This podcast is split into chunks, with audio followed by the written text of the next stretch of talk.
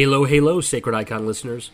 We used to do ads for other people, but I decided, why don't we do one for ourselves? Whether you're here listening to us for the first time or you've heard every episode, I'd like to briefly tell you what we're about and how you can support us.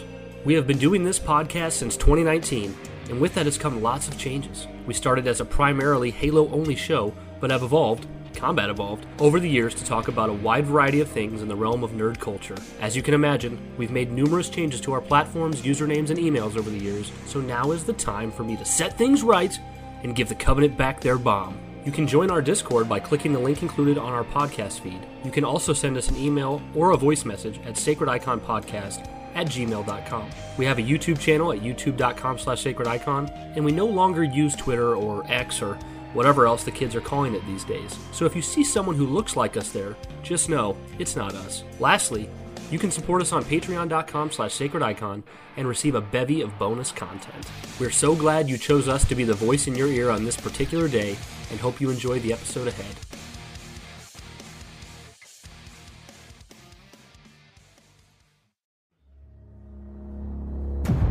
You are one of our most treasured instruments.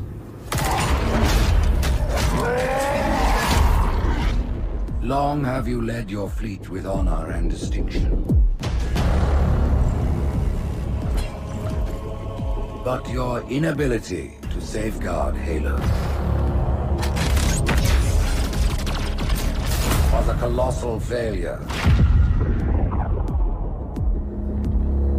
Soon the great journey shall begin. But when it does, shall be left behind.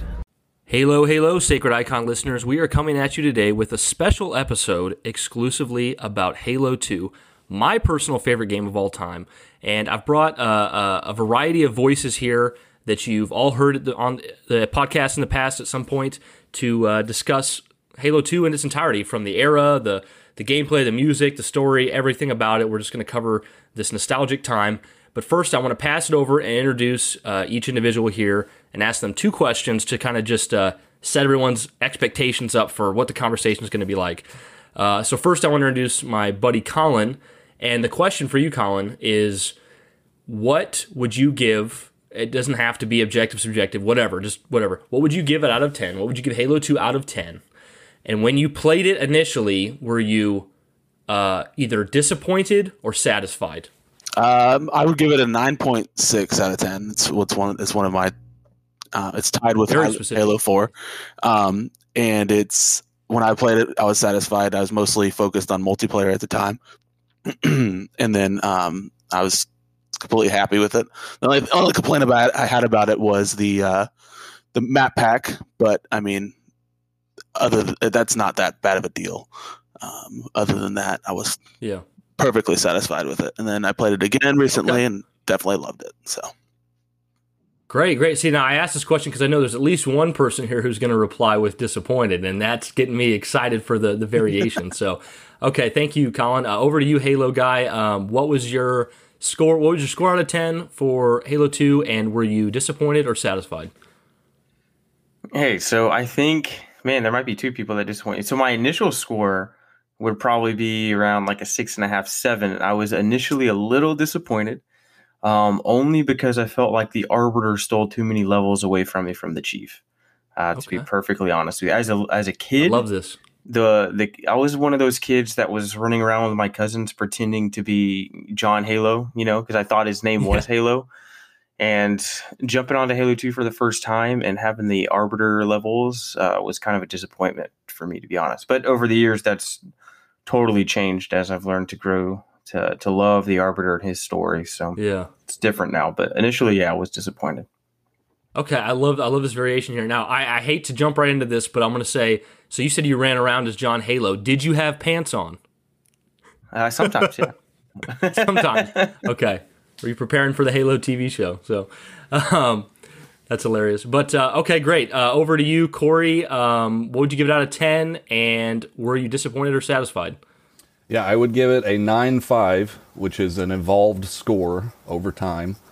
Um, hard to say initially what I would give it. At the time, I was not satisfied. I was pretty disappointed with the campaign. Uh, less so because of the presence of the arbiter missions, and more so because of a lot of the micro changes to gameplay and level design that were done in order to achieve a technological goal that they also failed to achieve. That's fair. That's plus, fair. Okay. I mean, plus the ending. I think at the time, a lot of people, including a lot of Bungie staff, um, thought that that was going to be the last game. It was going to be Halo 1, Halo 2, and then what's Bungie going to do after that? So the fact that we were kind of strung along was definitely unexpected. hmm Okay. Yeah. So I, this is great because we have kind of like, you know, me and Colin, which are satisfied, love the game. And I think everyone here loves the game at this point in time. But uh, but the other two, uh, Halo Guy and, and, and Corey, um, disappointed. And actually, Halo Guy with the lowest score here by far of anyone, uh, which is very interesting. You know, the, the Halo Guy fans out there will be like, what? What? Is this betrayal? Um, but uh, okay, so yeah, and for me, I guess for me last, um, I think I had a different experience than all of you because I'm pretty sure, correct me if I'm wrong, I'm pretty sure all of you played CE first, correct? Correct. Correct. Okay, so I'm the only one, you know, host of Sacred Icon. I played Halo 2 first. I uh, I was very young. Uh, Halo 1 came out when I was nine, and uh, I was a Nintendo fanboy. Hated the idea of Xbox, hated the idea of Halo. I thought people only liked Halo because it was violent and rated M. I was very immature, nine year old. Um, but uh, Halo 2, I played. Not going to tell that story again, told it so many times. When I played Halo 2, uh, it changed everything for me in video gaming, in media it was a completely revolutionary experience. I didn't have expectations because I didn't play Halo 1. So for me, uh, of course, now I'm at like a 9, 9.5, but when I played Halo 2, it was a 10. I mean, it was an 11. I mean, I just felt like, I mean, I just told everyone else after playing Halo 2 that every game was shit by comparison. I mean, I'm looking at like Ocarina of Time, which was like the golden standard for me, and I'm like, ah, Halo 2 makes it look like crap. Um, so it was a 10 for me, and I was obviously not disappointed at all. And it's funny that I say that because when I got to the arbiter level, I was just like, no, no, that ain't it. And I just restarted back from the beginning and just did the chief levels. It took me a while to get into that. So, uh, okay. So, um, yeah, so let's go, let's go through it a bit here. Um, what were, I'll, I'll, go just in the kind of the same, uh, row for now. Uh, Colin, what were you expecting? Like when you finished Halo Combat Evolved, what did you want from the story of Halo 2? What did you want from the multiplayer? What did you want from the experience? Obviously, you were satisfied, but did it did it kind of line up with what you were expecting, or was it like way different? No, it lined up. I mean, I wasn't really expecting much from the story because I first the first playthrough of Halo Evolved, I didn't like the story. I was like, oh, this is oh, kind of like um, clunky, like the the dialogue and everything. But uh, over the years, I've grown to love that yeah. story the most. Like one of the one of the top stories. Um, Halo Two was was awesome. It was like I said, it was mostly focused on multiplayer on that point. Um, and we finally got our our custom mode, which I think Corey at the time called License to Kill, which was SWAT. Uh, we we I remember building that. We, we built it in uh, Halo One with just the pistols and stuff, and then it finally came out in Halo Two. So we're like, yeah, we got our SWAT. And then, but uh, it's cool. I was wasn't really expecting much from the story, but it was good. And then playing it again recently, it, it blew me away. yeah, I mean, now I I don't know if this is because I played Halo 2 first, but like, did everyone feel like Halo was as obviously Halo 1 was amazing, but did everyone feel like Halo was as badass prior to 2? Because to me, 2 just ramped up the badassery, like the the one liners, the rock music I mean, am I right in saying that? And you guys can all jump in at any point. Um, am I right in saying that like two was like where the series really took on that kind of badass moniker? I felt like it was totally badass before, but in the years Fair. with media leading up to Halo 2, I think all of that, like the E3 demo and the original trailer, that stuff was badass. And that was before Halo 2 came out. So honestly, I think it was a lot of the hype machine that hype machine originally applied a lot of that. Yeah, I would totally agree. I was that was one of the things I wanted to talk about. Actually, was that E3 trailer that we initially got, uh, where they're flying in on the Pelican. You see Sergeant Johnson talking to the Marines or the and, and the ODSTs that were back there, and that initial gameplay we got, where Chief boarded a Ghost. I remember freaking out at that because that was like a game changer compared to what we were able to do in um, Halo Combat Evolved. And then he was dual wielding, mm-hmm. and then it mm-hmm. ended with a bet you can't stick it. And yeah, that was man, that that hype train was real for for Halo Two. And that was a year and a half before the game came out. uh, no one, I think everyone at that time kind of thought the game was coming that fall. Yeah. Uh, but the hype train was for real, and it stayed pretty amplified for from that demo all the way until the game released. When they had the following E3, they did the multiplayer demo on Zanzibar, showing off that you could play as elites and you could use the sword. Holy crap, man! Yeah, everyone How I knew that played Halo was super hyped for a year and a half. Yeah, like I, me, me as someone who didn't play, my first time playing Halo Two was the December after it came out, so it was like a one month old game. But I remember the hype building for Halo Two, even when I had zero interest in it. It was just it was just everywhere. Yeah. Um, I'm kind of going to be all over the place probably with these questions because I just find it most interesting to just kind of tackle what's uh, what's relevant. But like, you, I'm sure all of you probably know, like being Halo fans, you know about the whole like because Corey mentioned that everyone thought it was coming out fall 2003, but there's that whole story where Ed Ed Fries of uh, Microsoft basically went into a meeting and was like, "We should give Bungie till 2004, another year," and everyone was like voted on it. Everyone was like, no. It was like him and like one other person, or maybe no one, was like voting yes to giving Bungie another year. And Ed Fries was like, if you don't give him another year, I quit. I quit right now. And they gave him another year. And I think that's good because Halo 2 is great despite all of its faults with the extra year of development. I don't know what a 2003 Halo 2 would have looked like. Maybe that would have spelled doom for the series going forward. Yeah, it would have it would have been rough. Um, something else I thought about is because I love how we all have different perspectives here. Is uh, I saw the Halo 2 uh, E3 demo, the campaign one that Halo guy was talking about. I saw that after I played Halo 2 because, like I said, I didn't care about Halo until I played Halo 2. So, um, one thing I hear still years later is everyone's like, "Oh, I wish we had got the E3 demo. That's the Halo 2 I wanted."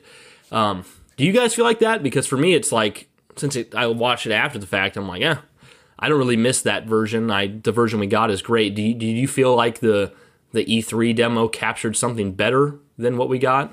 Not necessarily better, but I do think that the amount of time that that was the only Halo 2 media out there, people like me watched that demo repeatedly, you know? Yeah. And so not not getting to explore those spaces yourself I don't think it's necessarily better or worse. It's just that we didn't get to do that ourselves. Expectation. the only thing. Yeah. Yeah. Um, I do. I, I, do think that what they turned it into, um, you know, obviously they had to make design changes so it would work. That demo was famously broken if you went off path.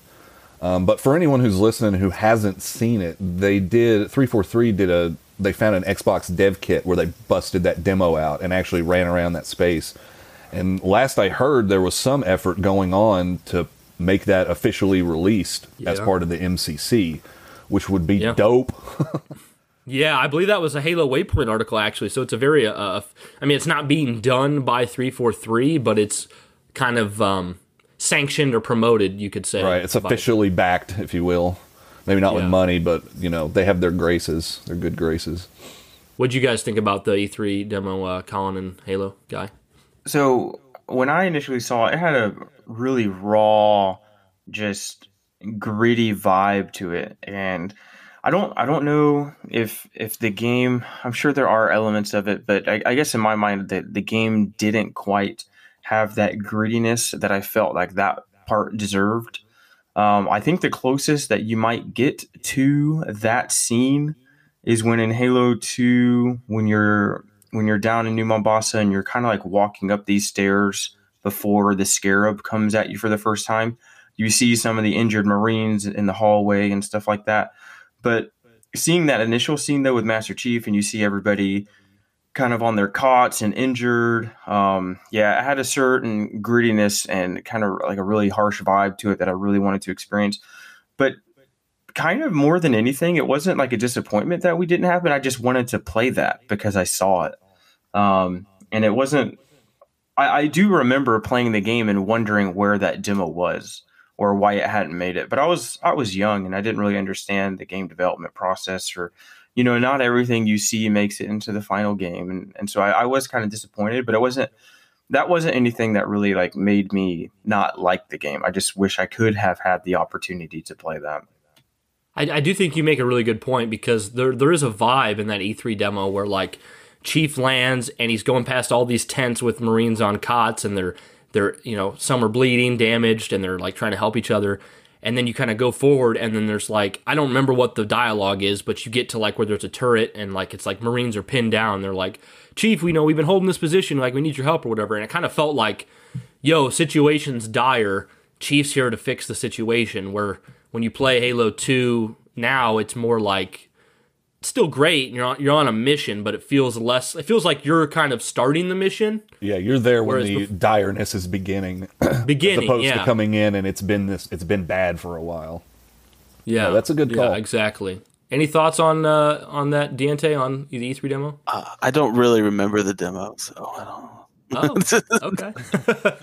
I think you're good with it not being there. Then I think that's fair. We'll say two major changes. Um, one of which I think is for the worse in the very beginning, and you see uh, like a wide shot of that pelican coming in, and New Mombasa looks totally different. Like it looks like a Final Fantasy city, the way it's all built up into the sky yeah. and everything.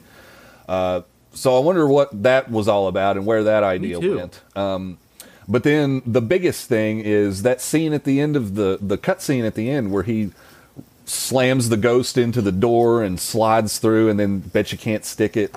Like that was amazing, and that didn't make it into the final game. Even the line "Bet you can't stick it" that should have been in the game somewhere. I said that's pretty. That's pretty tough to like. That's a hard pill to swallow. That like you watch that for so long, and then you waiting as you play the game to when's the bet you can't stick it moment. Yeah. And it never happens. It, to a lesser degree, it reminds me of how disappointed I was when I booted up Halo Infinite and he and Chief does not say we need to fight. He says I need a weapon, and I'm like, right. no, not nostalgia yeah. Like, yeah, it was fine though. it was fine. but I will say for me though, like I remember seeing that trailer so many times, like so many times on my dial-up internet, and um, yeah. I like I think the biggest thing for me though is like I want to know how the chief is going to make it out of the situation. He was surrounded by elites that had just came in, and I was like, man, this guy is screwed. And so I just wanted to know how he was going to make it out of the situation. And then when it came out that it wasn't even part of the game, I was like, oh, okay, well, you know, it's just it would, it would have been one more cool scene to watch the chief escape from. But yeah, that that trailer was great, but set up a lot of expectations I didn't get to meet as all. I'm glad we got the cut the cut ODST scene in the Halo 2 multiplayer map pack, and then we also got that same Halo 2 ODST scene redone with blur graphics. Yeah. Uh, when Halo 2 Anniversary came out, which I was honestly shocked they did that because I was like, I was pretty surprised. Cost, yeah, it's like it would cost more than a few dollars to do that whole extra scene, and it's not even in the game proper. It's in the Halo channel as a bonus. So I'm just like, wow, you guys did it. Like, you know, I, I feel like you could have saved some money if you didn't, and I'm glad that you went through with it. Um, yeah, that's a neat little bonus. Um, yeah, if you, if you guys have any questions or things you want to bring up on your own, go ahead. Uh, but uh, I was just gonna kind of see what your guys is like. What what's like your peak of? Well, first, what's your favorite? I don't want to focus. For me, and I'm sure Halo guy or maybe you get all of you can relate. But I'm the first thing I want to do is just campaign, campaign, campaign, campaign. But there's more than campaign to this game. So, what was the biggest aspect? of Halo 2 that you took away, like as far as enjoyment goes? Was it the campaign? Was it the multiplayer? And um, what was kind of the what was the peak of the experience for you? And what was the what was the absolute rock bottom of the Halo 2 experience? You know, whether it be the ending, the music, graphic pop in, whatever. Uh, whoever wants to go first, take it away. Uh, I'll go first. I can say I was like I said, pretty disappointed with the campaign. Um, I liked it overall, but I was I didn't think it was as good as Halo One, so I was disappointed for that reason. Um, and the fact that Xbox Live had kind of finally arrived. You know, there had been other games to use it, but this felt like it had been integrated very well. Matchmaking was brand new. The virtual couch and all that worked well. Proximity chat was, was the first time I'd ever seen anything like that. So the online multiplayer was definitely the most fun for me with Halo 2, and that was where it peaked. Actually, where it peaked was in a couple days before the game released. Uh, so it came out on a Tuesday. I was working at a video rental store. I think I told this on another episode, so I'm going to make it brief. But I was working at a video, video rental store, and we got the game on Friday before release. So I got two copies. My buddy took one home. Um, I went home. We were playing online, and we got into several matches with Bungie employees who were in there, like just testing it out, making sure it worked, and also having fun. I remember talking to Chris Butcher specifically because his name was Butcher 01. And I said, "Are you Chris?" And he's like, "Yeah, how'd you know that?" with his little accent. and uh, that was that was pretty wild. But then going on and playing those same maps later with like randos and noobs, it just it was amazing, man. One Especially experience. for the first game to to do anything like that, really on a console. And that's the thing. All of us here, we got to like we got to grow up in, and I know we're different ages, but you know, not horribly distant apart. Uh, we all got to grow up in this era of like the technology changing so so much. Yeah. Uh, you know, internet becoming a thing, and uh, you know, consoles starting to have internet, and like you know, like Corey said, like there was no like virtual couch multiplayer matchmaking kind of thing prior to Halo Two, um, and just seeing the technology progress, like I'm. I'm so nostalgic for being able to like load my CDs onto the original Xbox and have it play in the background of certain games. Yeah. Um, which, I mean, I know the 360 can do that. I actually don't even know if you can. I think you can. Yeah, you can even use Spotify. I think on the current Xbox with your games now, but it's it's not really something a feature that people talk about anymore, or one that would surprise a, a, a, a you know adolescent or a teenager today. They would be like, "Oh, this is wow, whatever," you know. Yeah. Um, but a very feature. exciting very exciting time. What about what about you? Uh, one of you guys? Yeah, go ahead, Halo guy. Um, yeah. So, what was the original question again? I can't even remember. Uh, what was oh, your favorite aspect? no, uh, what was your favorite aspect of Halo Two? Like the, the the crowning jewel moment of Halo Two for you, and what was the absolute rock bottom? Could be. Doesn't have to be all campaign. Could be anything. No, honestly, for me though, it was campaign. Um, I feel like that was a point in my life where I didn't have Xbox Live yet. Um, just because like I don't, we might, man, some some younger people might not remember, but having like high speed non dial up internet back in the day was a luxury. Um, not everybody had it. It was expensive. It was new. Um, and so the technology, and I also lived kind of like way outside of a city. So like for us, it just like, like I remember having happen. conversations like, man, when will it like when will high speed internet finally come to my house? You know what I'm saying? Um, but anyway, beyond that, I really wasn't on Xbox Live, and on top of that, a lot of the friend group that I had during Halo CE, because I would do the big LAN parties for Halo CE. Um, a lot of those friends started to like move and, and go on to do different things, and so that friend group of original Halo people I had kind of dwindled. Um, so I enjoyed Halo 2 largely by myself. Um, so campaign was definitely kind of like the highlight of that. And honestly, going back to what I literally just said, that's that's the low point for me. Is Halo Two was the actual era where for a lot of people they were having a ton of fun with friends and Xbox Live and stuff. That was the the Halo game that I played largely by myself. Um, Halo Three is when I finally started to get back into it with a with a group of friends that were into it. But Halo 2 was uh, spent by myself largely just playing campaign. Um, I remember one of my key memories with Halo 2 is uh, I finally got around to going to one of my cousin's house and we played. I was like, hey man, let's play Halo 1 and 2 straight through campaign. And we stayed up all night doing that and that was that was a blast. I just thought it was the coolest thing to watch the story progress. Yeah. Even though there's a big disconnect between Halo 1 and Halo 2 story um, without reading some books and stuff like that. But I just thought it was really cool to have that experience going one through two back to back. Right on. Absolutely. That is what about, really what about interesting you, uh, to hear, man. You talk about opposite or different perspectives. Um, that's just a really not a common uh, experience for most people in the fandom with Halo 2, right? Uh, and yeah, for most people, you've got people that were, you've got uh, friends that you play with who go on to different hobbies.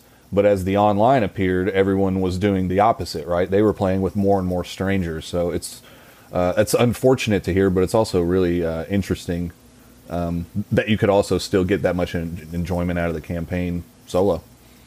Yeah, it's it's kind of a between for me because I also didn't have like like like Halo guy said like broadband was a luxury. I remember I've said on the podcast before. But remember when I got my Xbox, I was like they made the port on the back of the Xbox too big. My dial-up cord doesn't sit there. Like, why is it not fit? I'm like, where, where can I buy a dial up to broadband converter so I can play Halo? Because that's all like, you need. The, the fact that we the fact that we had dial up felt like a luxury. Like, there's no way I'm going to convince my parents to get broadband and to let me get Xbox Live. What a joke, you know?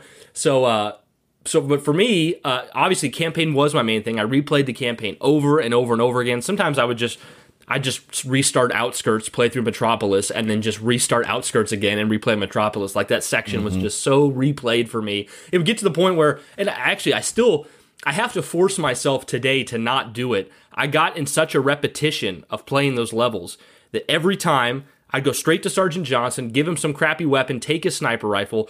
When the hunters came out, the fog had not even cleared enough to see the hunters, and I would shoot them both in their orange spot immediately and kill them and move through the gate. And it would get to the point where I was just like, I have this so trivialized, I'm not even having enough fun anymore. Like I would even get on top of the rooftops and I wouldn't skip I mean I have before, but I wouldn't skip the whole level, but I'd get on the rooftops in places where you kind of weren't supposed to be where I could just snipe everyone and not ever get hit. And I just trivialized the level and I, have as I've gotten older, I've been like, okay, I'm gonna play this right. You know, I'm not gonna take the sniper yeah. every time. Not, not gonna really get the rooftop. playing it at that point. You're you're doing it yeah, you're doing it, and that's the thing. As a kid, though, like when you're younger, you think if I can trivialize this, this is cool. This is the best way. So I had to get a little older, just be like, you know, maybe I should enjoy this for what it was meant to be. So, uh, but I did play a lot of campaign, but where I'm kind of in the middle between like uh, Halo guy not getting really to experience the the multiplayer as much is for me, Halo Two almost from the beginning was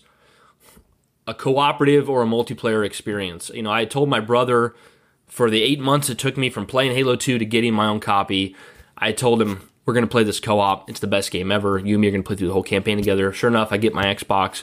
We play through the whole game co op. We go into multiplayer, just split screen. We go on coag and we get in warthogs and we crash each other and just belt out laughing hysterically at flipping each other in the warthogs. It's not that funny, but for some for some reason to us it was. It'd be like, you know, flipping a guy and having him fall out. And then and then to top it off, you know, I went to, uh, I think it was, it was 2005. So technically the 360 was just about to come out.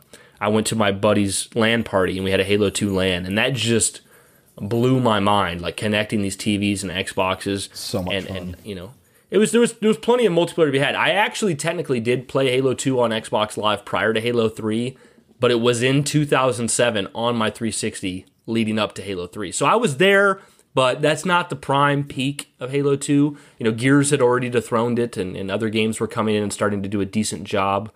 Um, but yeah, I mean, what do you what do you guys want to? I mean, I have plenty of questions, but what do you guys want to talk about? I know I, I do want to get to Halo Guy at some point to say, hey, what do you think about the extended material around Halo 2 at the time, the books and whatnot? But I want to hear Colin's answer on uh, on peak first. Yeah, peak peak and low moment, Colin. Uh, back back then it was it was the multiplayer. We did uh, we went over to my buddy's house and we'd have the the LAN parties. Um, and then uh, my recent playthrough of the campaign, like like I said, it blew me away. Um, I think it was awesome playing with Corey because he showed me everything on, on Delta Halo, and uh, I, I was like, like with all the corridor levels that that game has, it was just awesome to be able to get out and explore, even if it was a glitch. But it was, it was. Yeah. Can I just give you guys a compliment real quick? Like in my head now, because I've been in the Discord with you guys long enough. Like you two, Corey and and, and Colin, you guys embody the co-op Halo to me. Like right. when I go to the option on the game, I just picture like the silhouette of like you and Corey, Colin. Two Spartans uh, on top of a hill. yeah, you guys are such. You guys are like the co-op guys in in the dis in the Discord. That's no disrespect cool to anyone else who's listening and goes, "No, I'm the co-op guy." Maybe you are. I don't know, but I, I think of these guys. So, yeah. Anyways, what were you speaking about? Delta Halo and that level, um, the Oracle right after it. That was the that was the piece of the game that I would repeat over and over. Mm. The way that you did with um, Outskirts of Metropolis. Yeah. Although I played Metropolis a lot as well. Uh, that's a great level. Um, but yeah, there's there's a pretty easy way to get outside the map and go walking around the mountains and go all the way around the lake and go over by the Sentinel Wall and see what that looks like with the new and the, the old graphics. And it's just a blast, uh, and it feels like Infinite was inspired by people doing that. Uh, it's it's similar. If you didn't have a if you had a grappling hook, it would almost be the same game. Yeah, that's very cool. I, am man, you just gave me this flashback of the hype build up to Infinite, and I think it was I think it was Hidden Xperia uh, who posted a video where he was talking about he's like he's like I was playing Halo Infinite campaign and I kept grappling up this mountain, grappling up this mountain, thinking this isn't a place we were supposed to get, and I get up there all the way to the top. And there's a jackal sniper patrolling, and I'm just like, "Holy shit! There's a jackal sniper up here patrolling. I meant to be up here, and I can kill him." And it's like, that was my experience playing through. I don't want to make this all about Infinite because it's Halo Two, but like that was my experience playing Infinite. Was just like pure joy at every corner. I love. Yeah. Um, love that map. Love that open world and the way they littered it with cool stuff. Yeah, absolutely. Uh, what what was your low moment, uh, Colin? And then Halo guy, over to you. Uh, low moment was actually Delta Halo as well because um, there's a glitch on it on the Master Chief Collection where you can't get in the heavy vehicles and, and go through for some reason. Uh, and so oh, on Corey, co-op, and I, yeah. Corey and I played it like seven times, like seven to ten times. Just like every time we'd get in the middle in the tunnels, it would just glitch out and send us back to the to the beginning. And I'm like, what? No. we, we finally beat it by tackling it with ghosts. Yeah, did ghosts and all right, so no, sad. no scorpions, and we did it. but it would it would the freeze. MCC lives on in infamy. Yeah, yeah, it just continues. no, like maybe we'll get it this time. We're like we're like ten meters away from the end, and it just goes crash. We're like, no! It took, us, it took us like five nights just to like bear down and get through it all the way. Yeah, it was a good like five nights of trying, probably. Is that like a PC thing or or on Xbox? I, I, I, was on Series X. Yeah, Series X for me too. Wow. But it's only co-op, right? Yeah. Yeah. Yeah.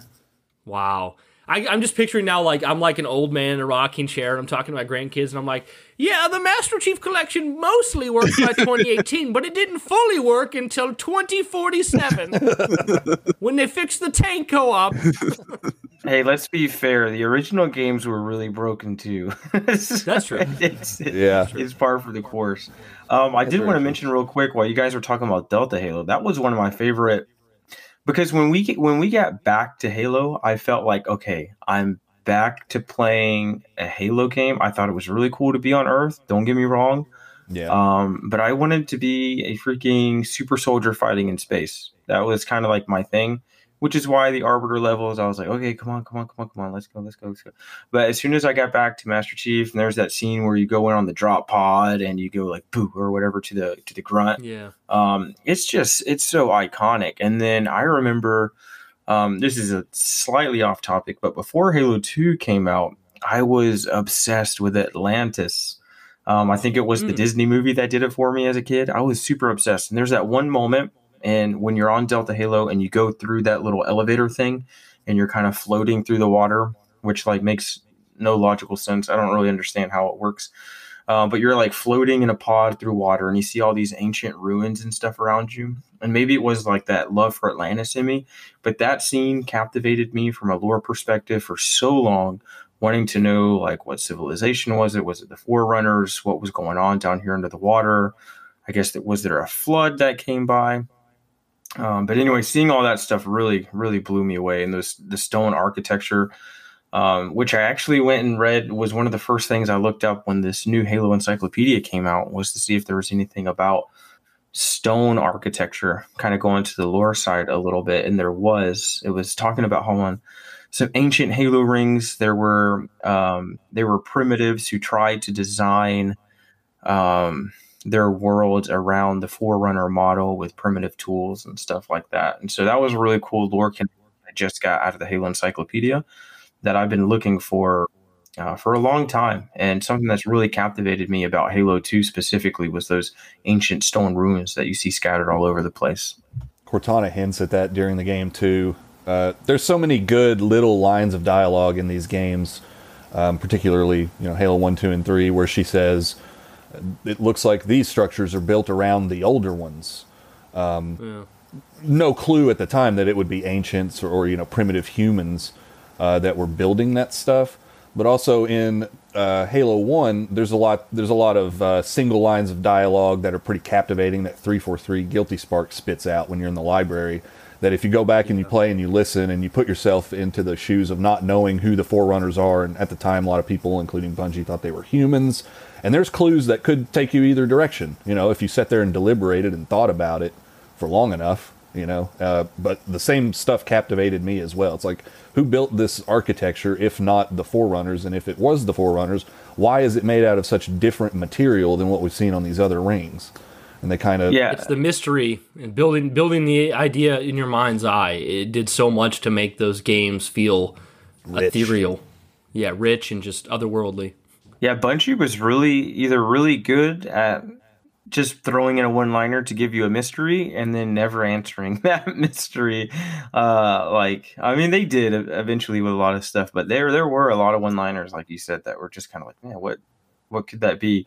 And I think that's yeah. one of the things that's appealed to me so for so long with Halo, um, is the fact that so much stuff goes unanswered. And I just, I enjoy the theorying and, and, you know, making up my own mysteries for all that stuff too. Absolutely. I think I think it really goes to like reinforce the. I mentioned this before too that you know when Bungie was leaving Halo, there's like a video. It might be their "Oh Brave New World" documentary.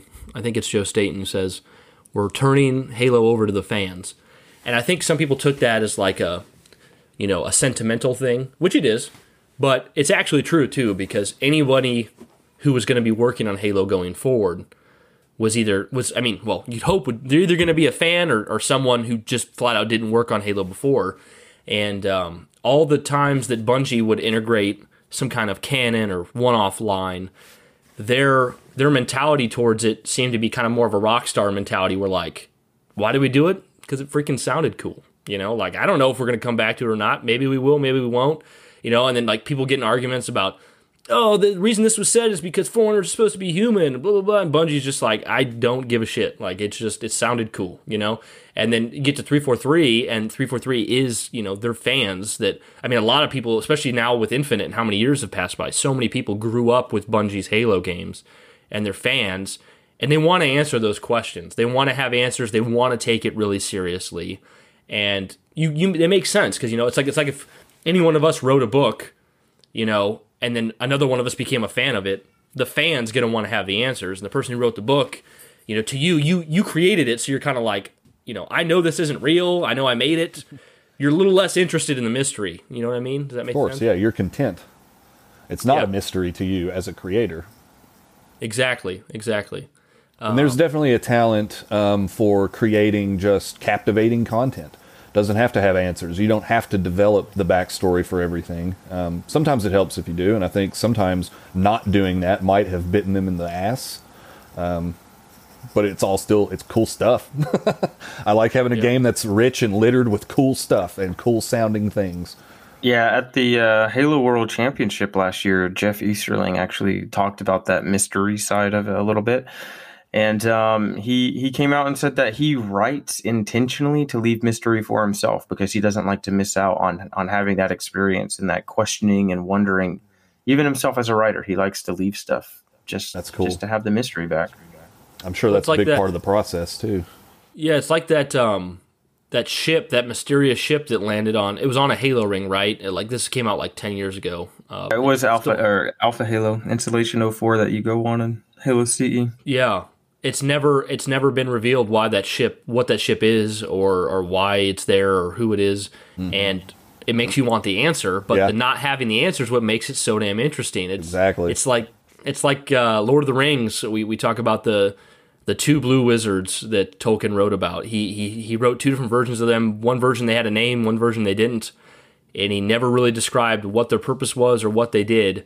And people still talk about the two blue wizards like crazy because you want to know. The fact that you don't know makes them seem so mysterious and so interesting, and and it's it's reiterated by the fact that we'll never get an official answer because we we might get a bullshit answer, but like Tolkien's dead, so it's not really the answer if we get one from somebody else. Yeah. Um. So that's it's and it's just like you know I don't want to because I'm gonna I'm gonna I'm gonna bring three four three down again and then build them back up again a little bit. It's like with Halo Infinite.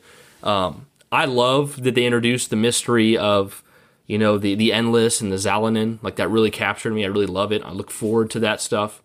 But there is a little bit of like, you know, we had this mystery in the palm of our hands come the end of Bungie's time with the Forerunners and everything, and it was really left there. And they kind of unpacked it a lot, and it was so interesting to watch them unpack it because I know most of us, probably all of us, enjoyed the hell out of that. But now it's been unpacked so much that it's like all right, we kind of need to do something different than like Forerunners and stuff because the mystery's kind of shot. It's kind of been done to death now. Yeah, so it's like you can tell that like the endless is like them trying to build it back up and, and create it again. And there's there's other things in Halo that are mysterious still besides that, but uh, but uh, yeah, I, I, remember like when I played Halo Two, um, I thought about the Forerunners a little bit, but the way that the characters in the game talked about it was mostly just like, yeah, they're these ancient people. We don't really know everything about them. We're not going to talk about them that much. It was always kind of in the background. So by the time 343 came around and started and said they were going to explore that, it made me really excited. But I also was like, you know, I hadn't really thought of Forerunners too much. You know, Bungie didn't really fixate on them. It was kind of like dressing for the game, you know, like mm-hmm. part of the setting wasn't meant to be addressed as much. Yeah, the Forerunners really were. I mean, they they were the reason we could go on a Halo ring, and that was kind of like the extent of it. At least for me, back um, before the the Greg Bear books came out, and before three four three.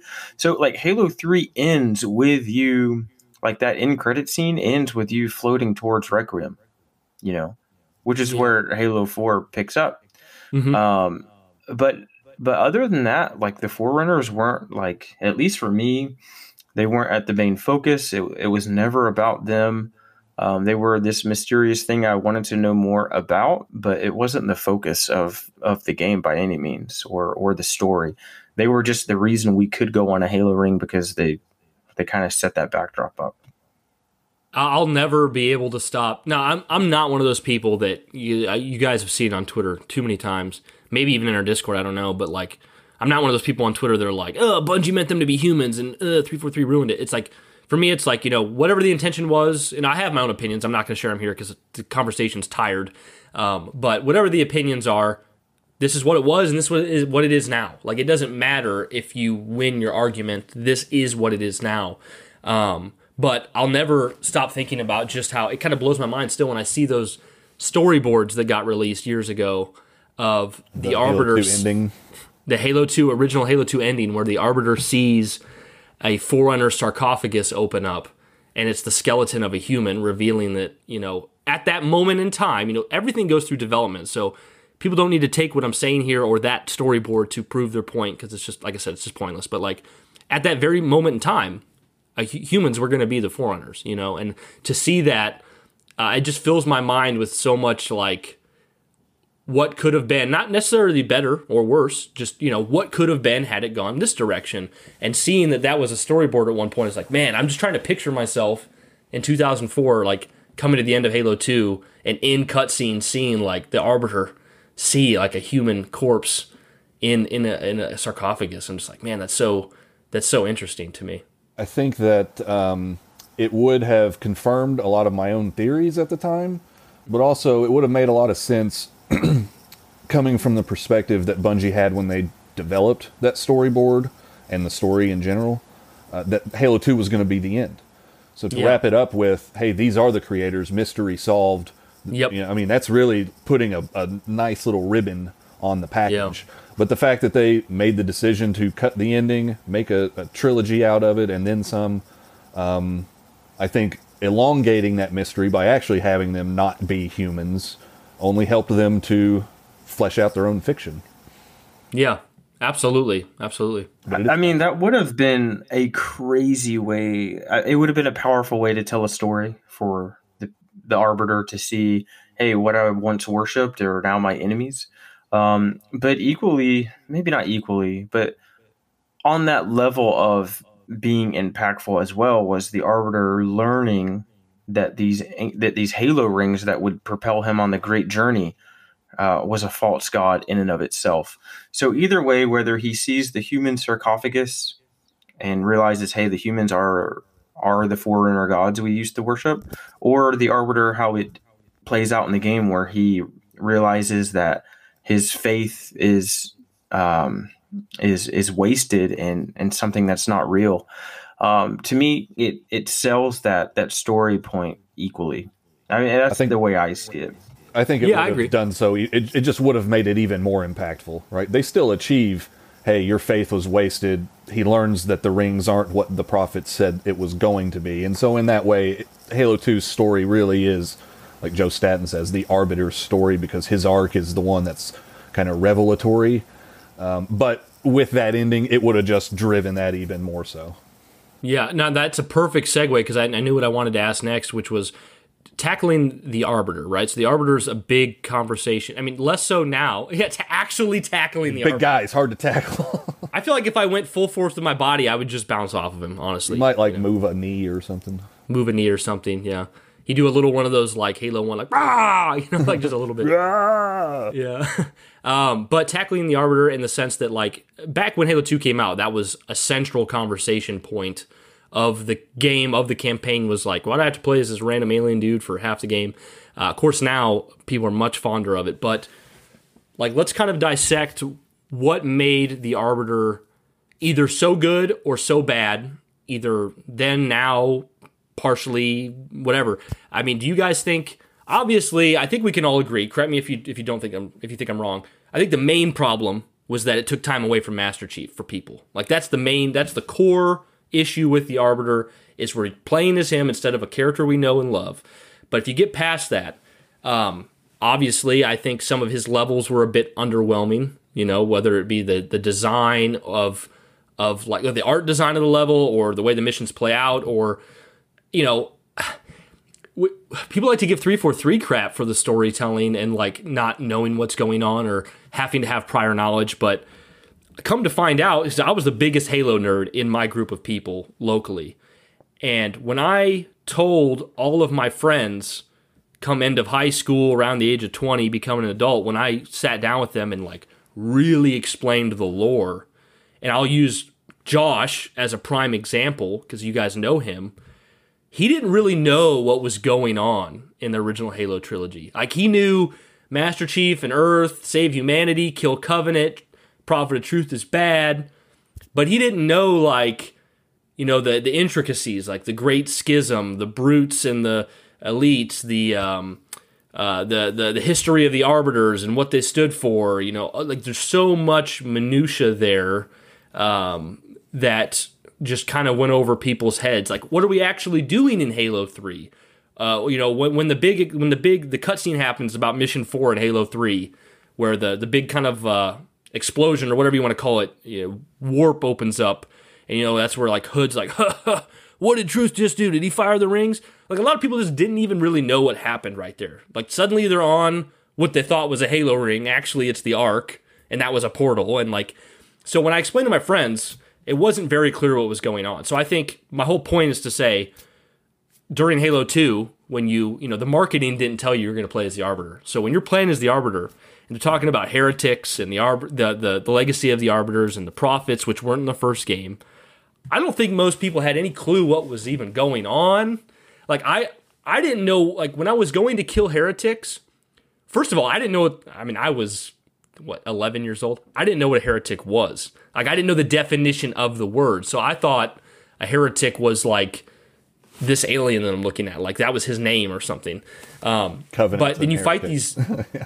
yeah. So I mean, I think when my assumption when I played as the Arbiter was I'm going to be killing humans, right? I'm on the other side now. Well, I was killing brown versions of the same enemies I'm used to fighting, and they were called heretics. And you know, then you, you get to like uh, the end of that mission where you fight uh, Sesa 'Refumee or what's his name, the elite, at the end of the first Arbiter. heretic leader the heretic leader, and he tells you that everything's a lie, and you know, but I still thought he was the villain. Um, basically, the TLDR for me before I pass it over to you guys is, I think it was confusing. I think some of the worst missions in the game happened to be ones where you played as the Arbiter. Um, what do you guys think? What was the main like, other than you weren't playing as Master Chief? Like, what was the Arbiter to you at launch and now?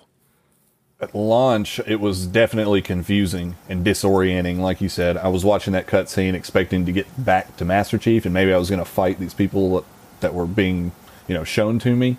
Yeah. Um. But then, you know, it's one of those things where the more you play it, the more you watch those scenes, it makes sense why people are confused the first time they play it, or if they didn't play the games repeatedly, why they just don't even know what's going on in the sequels.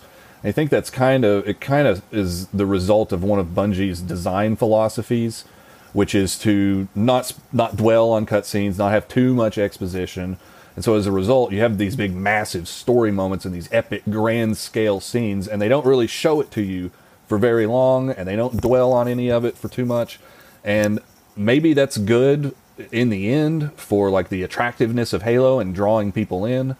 Um, but it definitely does have its drawbacks, such as not knowing what the hell's going on and why I'm supposed to be shooting these brown aliens and like, yeah. why are they actually the enemies? I didn't really understand what any of that that was going on the first time. Um, and for every arbiter level, I was pretty much like, okay, can I hurry up and get past this? I know there's only X number of levels, and I don't want them to all be spent to be arbiter the arbiter, right? Yeah. Uh, on replay value, I, I like the arbiter levels more than you do. I think uh, I really like the I mean, sacred like icon lot, quarantine zone. Uh, I I think that you said you like quarantine zone. Yeah, I, I think sacred icon in particular is underrated. Where you're going through the wall and you come out on the other side. I love the art. Yeah. Uh, in that level, and I was glad that Infinite took some inspiration from it and just let you go through like the caverns and the the the innards of the ring, if you will, where you think it's just a big metal clump, but actually there's all kinds of stuff going on under there. Did anybody else feel like they got a throwback when you're playing Infinite and you're going down that that vent and the weapon's Whee! like, woo, this is so great. and it reminded me of being the Arbiter and going down that vent in Halo Absolutely. 2. Oh, that was one of my highlights of Halo Infinite. Like, yeah. I was like, thank you for this little callback. I appreciate yeah. this. This yep. was cool. It was very cool. Um, yeah, I, I didn't know now, people listening are probably going to think, Brian, you must, I know you're saying you were only a child, but you must have been a complete idiot. But I was 11 and I didn't know this is going to seem ridiculous. I watched the cutscene.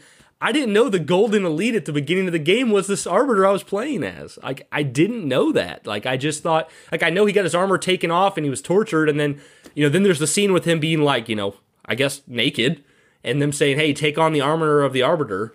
And I just thought, oh, this is a different guy. You know, I was 11, so I just didn't know. And then I thought his name was Arbiter. I didn't know Thal Thel 'Vadamee was a name and, and all that stuff. So just very confusing. Um, yeah. So how, how would you know his name was Thel? I don't I don't think they ever say his name in the game, do they? I think you're right. I don't think it does say that. Back to your other comment, I, I think that's why the game was originally rated M, is because they had naked uh, elites in there. Nude elites. Naked elite. Yeah. What do you want to say, Colin? I was just saying I, I didn't even know his name until just now. So there you go. Yeah. yeah. Almost 20 years in the making here. That's great. Did you enjoy, like, did you have trouble playing as the Arbiter at first, uh, Colin? No, I think when I play, played it originally, I just played it on surface level, like, just enjoying the gameplay and then uh, the levels and then going back through it with Corey. I mean, I didn't have any issues at all with the Arbiter levels. The only the only issue I could take away from it is that we ended on Arbiter mission instead of ending on a Chief mission. But other than that, I mean, uh, it was all a great experience. So. Can I can I get on? Okay, let me get on a little soapbox here. I brought this up several times in the podcast. I brought it up on Twitter, and I've argued with people on Twitter about it because it's just something I want personally. I think it's such a great idea. Other people are like, Brian, that's stupid. But I, I really think the game would have been so much better if they just swapped the last two missions around. I've said that for so many years, and usually I'm met with people going, no, that would have been stupid. And, you know, it's just my opinion, but I'm like, the the last two levels, you know, the final level with Chief, anyways, which would be the second to last level, is where you make your way to like the beam that the sends you ship. onto onto the ship. And you know, you know, don't make a girl a promise, and, and and he's also on that ship when you get the final scene of the game with you know Sir finishing this fight. And I know that that mission with Chief, it's a very short mission. You just fight Flood. Well, you, there is some Covenant there actually, um, but it's not a great mission. Nobody really singles out that final chief mission as a great mission. And the final mission with Arbiter is actually pretty damn good. Fighting alongside the Scarab, the final boss, yeah, and all that. I think gameplay won out that decision at the end of the day because I agree with you. I think yeah. Don't Make a Girl a Promise is a better ending than the boss fight and stopping the rings from firing. Yeah. But in the end, yeah, gameplay, a boss fight, a climactic moment with the controller in your hands won out over the story. Yeah, I mean, because because eh, to me, it's like, I mean, yeah, it's a great final mission, but I mean, even so, think about me here. I never played Halo One. Halo Two is my first experience. I 100% believed that the game would end with Chief. There was no question in my mind. So when the credits rolled, I was like, I actually wasn't that mad like other people, but I was like, there's no way they ended the game with Arbiter, right? And they did. Maybe maybe what they could have done is end the game with Arbiter but have that chief mission be like an after the credits like survive mission and be like that would have made think how much that would have alleviated like am i making sense or is it not really as great of an idea had, i think if there had been a five minute in the ship level you know you've got to get to the control room of the ship something like that that yeah. would have done a lot but i mean it's been a long time you know we're pipe dreaming here yeah somebody somebody from Bungie like hears the stuff and just like, guys, come on, it's been twenty years. Yeah, I think they I were just Colin, shopping at that point. They weren't making anything new. They were like, okay, this oh, level, oh, yeah. we're not doing it now. Yep, the done. intended ending I, level.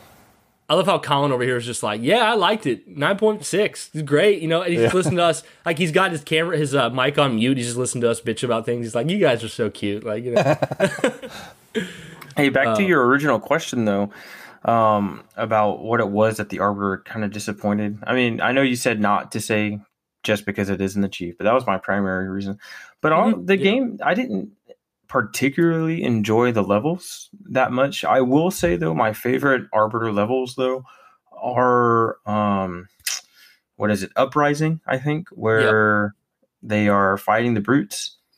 I think that's really cool. comrades to see like the schism taking place and I, even i was like i was with the elites i was like yeah man screw the screw the brutes like these guys are jerks um, and then and then the great journey that last level when you're it, it's kind of like an epic story piece and it, to me i think that's probably why they put it as the last level and kind of flip the chief around um, but those two levels are some of my favorite ones of halo 2 uh, which is a little bit of a, of a redeeming um, aspect to playing as the arbiter. I just wish I could have had, like you said, I wish I could have had a final moment that was the chief. Um, but it's forgivable. It's not that big a deal in hindsight, which is also why I tend to um, score modern Halo games the way that I do.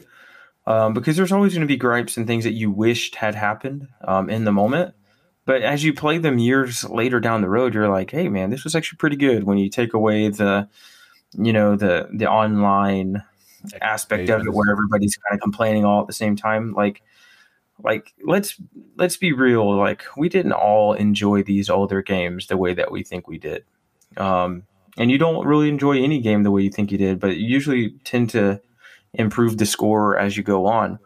Um and that was actually one thing i did want to mention um that 343 gets a lot of flack for is having to the, people say well you have to read so much extended media in order to understand the storyline. And there's some truth to that. Um, but you've always had to do that for halo games because the games themselves have hardly ever and this is bungie era too just explain to you what was going on you know how confused i was when halo 3 started like the last thing I knew, the chief was finishing the fight, and now he's crash landing on Earth. Yeah, and it's like, what in the world is happening here? Because I didn't read, I can't remember what the comics are called, but there is a comic book set that takes place, you know, between those two games where it explains kind of what what's going on and why he's crashing um, from the Covenant ship. And then you've got Halo First Strike that takes place between Halo One and Halo Two, um, because the last thing we know that he's stranded in space with Cortana and Dust and Echoes, and it's just them. um, and then all of a sudden, he's like being awarded um, and paraded uh, on Earth, or not on Earth, but in the, in, in the spaceships above Earth, and you're kind of like really confused. With Johnson, who we're yeah, pretty sure died. Johnson, Dustin who, Echoes, you know, who died well, in the legendary with, ending. I actually agree with Josh. Has said this before in a prior podcast. I don't think it's a crazy thought. When Josh finished Combat Evolved, he just assumed Earth was gone. You know, like I don't think that's that crazy of a thought. He just because mm. it hmm. just seemed like you're the last person alive. Um, so it was kind of a surprise to be like, oh, actually, we got plenty of people left. That was just a little bit of people, you know. Yeah, that's actually interesting. I've never, yeah, I've never quite heard that before. But if you do listen closely to the beginning, where I think they do mention it in Halo Combat Evolved, right? How how like if they get access to Cortana, you know, they'll yep. learn everything. They'll find Commander everything, keys, including Earth. You know, um, you're talking about like confusing moments. It took me years to understand. So in Halo 3, you have that moment where like the slip space portal opens up and a covenant ship comes through that's flood infested and that's where arbiter's like, you know, what is it? More brutes and chief's like worse. Like so there's flood on that ship that arrive at Earth. But then you're on the Ark later, which is not a Halo ring but a place that creates Halo rings, but kind of looks like a Halo ring when you're there. And High Charity shows up there, and the Gravemind's there, and the Flood are there. I I just took me years to fully grasp what had happened. Like that ship that came to Earth was not High Charity, mm-hmm. but they both had Flood. And like you know what I mean? Like it just like kind of what both Corey and Halo guy have said, like grand sweeping plots but not really being super specific on it. Because you know, like on, at the end of the Earth mission, where you you think you find Cortana in a flood ship, but it's her like recording. I'm like, okay, was this is this where I left Cortana in this in Halo 2 mm-hmm. or but it's just recording? Like, where is she at now? And then like, where is the Gravemind? Because all you ever see is his tentacles, you know, and like. Lots well, of the Gravemind can stuff. be in multiple places, right? As as a high yeah. mind, I suppose. Yeah, but how do you know that as a ten year old? yeah. Oh, I don't think you're, I don't think you're necessarily supposed to know that about the Gravemind. Like the specifics of that lore have definitely been embellished over the years. Uh, every time, I, every I time mean, I went through a door, I'm like, am I going through different like bowels of the Gravemind? Like the door yeah, of the Gravemind's I mean, butthole? Oh, that would be a really good level. the bowels of the Gravemind. Oh, I want to play that. But you know, thinking about Cortana it, was. I, I think Halo 3 and Halo 4 are the only two Halo games that are connected by the games. Like the ending of Halo 3, and granted it's the legendary ending, but the ending of Halo 3 is the is the direct prequel to Halo 4, and I don't think any other yeah. Halo game does that. Well, you've got obviously from Reach to CE yeah. Yeah, after the fact. Yeah, that, that's a good point. Yeah. Um, I got kind of two main topics I want to go through, and that'll, that'll probably be the it, for us, but these will probably take us a little while. Um, just want to go around and say, what is your, like, just kind of give your favorites of the game. Favorite, uh, and if you don't remember all of them, it's fine, but like, what's your favorite track, favorite level, favorite character that I guess we should kind of say that's not Chief, maybe, or like, I don't know, just kind of give me like a, or maybe what's a character you really enjoyed that's a little off the beaten path, like Miranda or something. Um, you know, and then also Josh wanted me to mention, he's like, hey, when you talk to those guys, try not to forget what's their favorite map in the game. So uh, let's, and then after that, the final thing I want to talk about is kind of just the era of Halo 2, 2004. Like pull it back from the game a little bit. What was your guys' life like? What were you doing? What kind of music were you listening to? Were you in school? Were you working? Um, you know, were you drinking tons of Code Red and Doritos? I don't know. um, but uh, over to you, uh, Colin. What, what's like? What's your favorites? Like, kind of just everything about Halo Two. Um, Halo Two, like I said, favorite level is probably Delta Halo, but I really love Outskirts. I love, like, yeah. I, I, I definitely like the Chief missions a little bit better, but and it's not saying that much because the Arbiter missions I think are great. Um, favorite character, uh, Chips Dubbo. Uh, I don't know all the tracks, but I just I just like Halo music in general. So I mean, like yeah. it's, it's all great. Um, the only bad track that or the track that I don't like is in Halo Three, and that's that that one where it does the just the beats over and over again, like the, the creepy sounding music, and it, like this doesn't fit the cutscene at all. But um, hmm. let's see. I mean, and it's just a like I said, it's a great game. I have it at a nine point six. Um, my only complaints about it are sometimes it does feel really linear on the levels.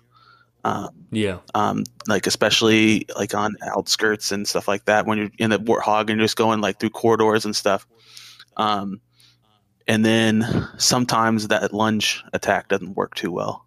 And I, I, I, I put that I put that part up on uh, I think Twitter where, where Corey got killed by the elite because he, he went to hit him and then somehow ended up in front of him and then got smacked by the elite and died. Injured. Yeah. but uh, other than that, like I said, it's a great game. The story, arguably one of the best stories in Halo, uh, in the games, um, and it's like I said before, it's not because of Master Chief, but rather in spite of him. All the characters around him are incredible. Um, the character building, Miranda's great. Um, Johnson's amazing. The Arbiter has a great arc, yeah. and um, it just even like Tartarus. Yeah, yeah. They do. Or tartar sauce. tartar sauce. Tartar sauce. You know, I saw what that was... meme for the first time like a long time ago, and uh, um, I didn't know what people were talking about. I was like tartar sauce. Well, who in the world is that? The, yeah, I only recently figured out that people used to call them that. uh, what was that? What was that era like for you, um, Colin? Like, were you in school, like working a job? Like, what was? I mean, were you playing other games a lot? Like, just kind of paint paint that picture of 2004 or era for. All right, like. 2004. Um, beginning obviously was my end of my junior year of high school.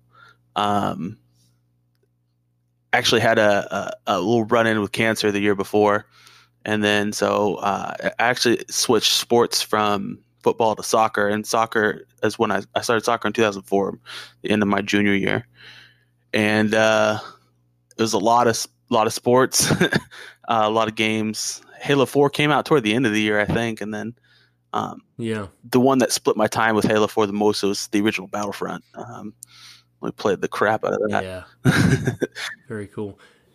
Is there a is there a soundtrack or a song that makes you think of Halo that's not from Halo? Oh yeah, like like I said, uh, Rise Against the um, Siren Songs of the Counterculture. That one always makes me think of Halo, especially Very like cool. Give It All. You know, I give it all. Yeah, and I was like, yeah, let's do it. I love those vibes. I love those vibes. Uh, Halo guy, over to you. All your favorites. What was that era like for you? Okay, let's see. Favorites. So I actually just had to look it up because I remember the tune in my head, but I couldn't remember the song name. Um, but Halo 2 soundtrack Skyline. That's actually the the soft instrumental one you hear. I'm pretty sure it's in the E3 trailer that we talked about. That's like the mm. I can't really do it off top of my head very well, but you it's can called it Earth City in the original soundtrack. There you go, Earth City in the original. Um, or I guess Skyline would be the anniversary version then probably. Yeah, yeah. Um, but anyway, I absolutely love that, and it takes me back to those feelings that I had watching that E3 trailer. I know we beat that thing, like, and it's dead, and we've talked about it a lot, but really, that man, I, I, I still get you know really nostalgic thinking about how amazing that trailer was because that was my first like getting excited about another Halo. Um, I think in the moment, one of my favorite characters was probably Miranda, um, who's not really so much a favorite of mine now. Um, but in the moment, I thought it was really cool that we got to experience seeing Captain Keyes' daughter. Um, and just, you know, he was like, he was a super cool guy. And then, and then we got to see his daughter at least. Um, really disappointed that they ended up killing her off too. I think that was kind of lame, but it is what it is. She's, she's not with us anymore. Um, favorite level, I would have to say probably, I think I mentioned earlier, would be Uprising and then The Great Journey. Um, obviously, just really cool set piece. Um, seeing that's the one where Sergeant Johnson and the Arbiter are together, right? I I believe so. At the very end. Um, very end, yeah. Very end. That that was really cool. And then you kind of have that whole Scarab experience which actually was one of my favorite moments of the game in and of itself was boarding the scarab for the first time when you're at that oh, metropolis oh, blew me away. Like is for a 2004 game and you have and i think that's the one thing that people miss maybe not miss but i don't think it's talked about enough is just how much combat evolved truly from halo 1 to halo 2 um, halo 1 was very simple um, but then you get to halo 2 you're boarding uh, enemy stuff. You know, you're planting grenades in the back of the vehicles. Uh, you can jump on top of a scarab, which none of us knew even existed before. You're dual wielding. You can carry an energy lunging. sword for the first time. Like, I think to be fair though, Corey probably say there's some ways it devolved for him. Am I wrong in saying that, mm, Corey? I wouldn't say devolved is the word. Okay. Uh, I would say there was just lack of polish on a lot of those evolutions. Yeah, there definitely and, was, but the ambition was there. I guess it's more so what I'm trying to say. Like they mm-hmm. really, like that extra year that we talked about earlier. I, I they they truly needed it. Maybe an extra two, honestly. Um, but imagine just the ambition. 360 launch title. Wow, oh, that'd be crazy. Um, but yeah, just the ambition that was there for Halo Two in to, in general is is what really s- sold me as a younger kid. Um, and that was kind of the era that you know I was in. I can't remember exactly how old I was. It's just early teens, you know. Um, and and Halo Two was the the game where I was uh, kind of just on my own a, a, little bit. A lot of like I said, um, I have older siblings, and they were doing their own thing at the time that we all played Halo CE together, but they were kind of off doing their own thing at, during the Halo 2 time. Um, and that was kind of like my Halo game that I had to myself. Um, and so I really enjoyed it. Um, and it was just a really great era for Halo for me personally, looking back at it. Do you have a, uh, a soundtrack or a song that makes you think of Halo that's not from Halo? Oh yeah. Um, this is just in general, um, not necessarily for Halo Two. It would be "Last Train Home" by Lostprophets.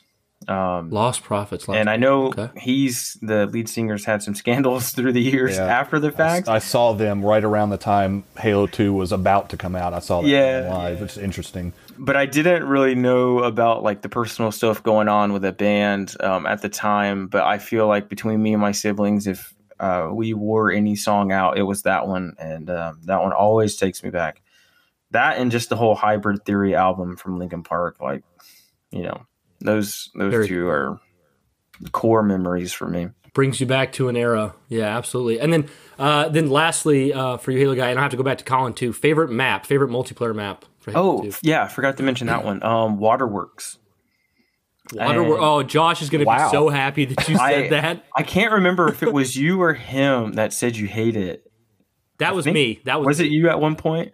Well, um, hate's strong word, but like I just thought it was a very underwhelming map. I mean, it's it's dark. The art's not very interesting to me. It's it's not that much fun to me. I don't know, but so I think um and and when I played maps as like a kid, I never played it for like, hey, how many lanes does this map have? Does it flow properly in capture the flag, or you know what I mean? Like I I don't really care yeah. about that stuff, and and to a certain degree, I, I still don't.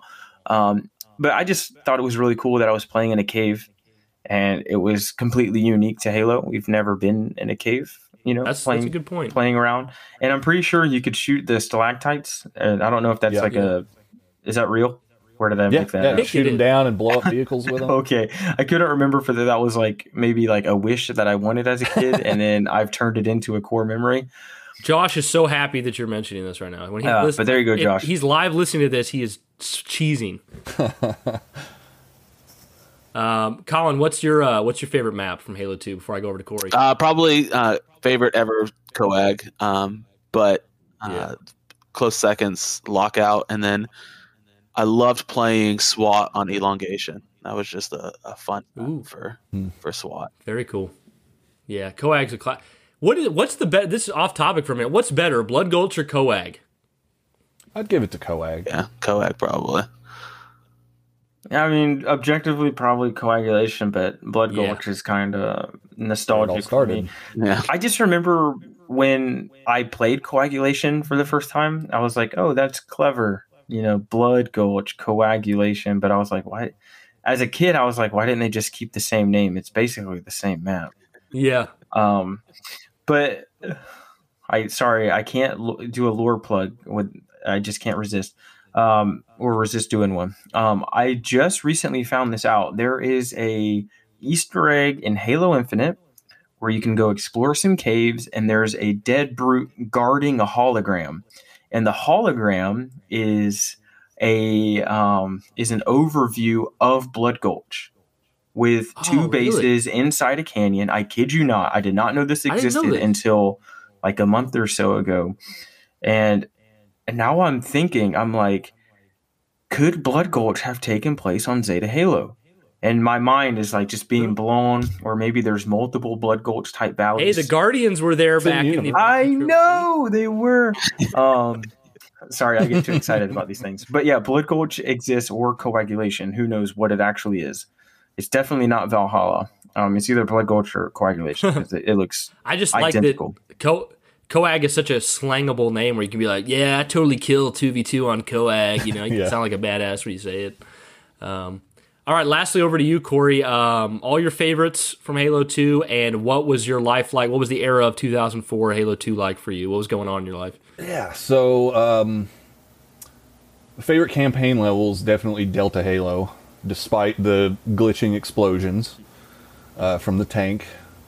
It's just, you know, for the reasons we already talked about. First time you land, that opening cutscene is badass. Uh, it's the first time you really see green and trees in the game. Yeah. Uh, there's some running water. Like what what could you not want from a visual perspective? And then you get a tank, and it's got a good vehicle section, good on foot section, um, good plot revelations that happen throughout. It's just a great level overall. Um, favorite multiplayer level, I would have to give it to Turn. Uh, no, probably give it to Relic. I think it is. Um, Ooh, that's a good one with the big spire in the middle. I just love the art, and I love the remake of that in Halo 2 Anniversary. Uh, but honorable mention to Zanzibar because when you have a good one-sided team game, it's like the perfect 4v4 map. Hmm.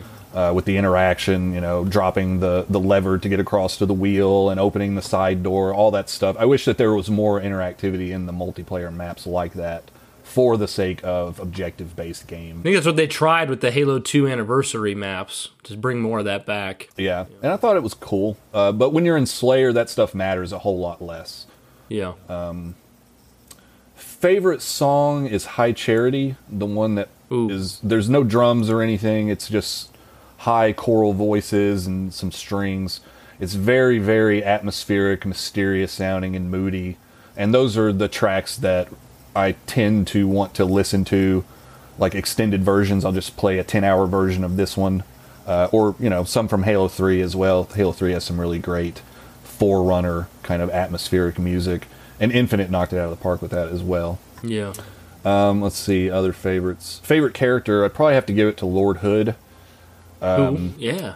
He sort of takes the place of the Jacob Keyes from the first game, where he's this stoic, veteran, grizzled, not afraid of anything because he's already seen hell and come back, you know. Yeah. Um, and Ron Perlman nails the delivery for every line he has in that. And they made his face. Mind telling really me what cool. you're doing on that ship? yeah, they made his face look really good in those blur cut scenes in the remake yeah. too, because uh, he looks like a nut sack in the earlier games a sack with a face. yeah, in Halo Three specifically, you said see you went a little more vulgar. I was going to say he looks like a pile of mashed potatoes, but you so. pile of mashed potatoes made of skin. um, That's let's hilarious. see. Uh, what was what other questions? Era of my life. I was so the game came out in 2004. I was 19. I was engaged to be married the following summer. Uh, I was in my second year of college at the time, and I was doing a. I had a public speaking course, and I was doing a presentation about Halo, and getting people caught up. This is the lore. This is why you should give a shit that's about the plot awesome. of this popular game you're seeing all these ads about. So I had like a poster and um, you know some some boards to point at and give people the timeline, and it was like a 30 minute presentation I gave uh, I believe it was in that October, so like the month before the game came out. So I could not I could not have been more stoked for a game to come out, and then getting that early copy of it and getting to play it with my best friend, who was the best man at my wedding, and I saw him. He he lives up in Chicago now, but we saw each other at uh, the Halo Outpost Discovery, and then seeing him up on a stage with other people that play Halo, sometimes for a living, talking to 343 employees about Halo 5 and what was to come and stuff. It was so surreal, and I still connect those memories of the very, very early days of Halo 2 with what we're doing like right now, talking about the game. It all kind of spawns from that that kind yeah. of excitement level and the energy that was buzzing. And a lot of people obviously have still gone on, kind of thrust forward by that.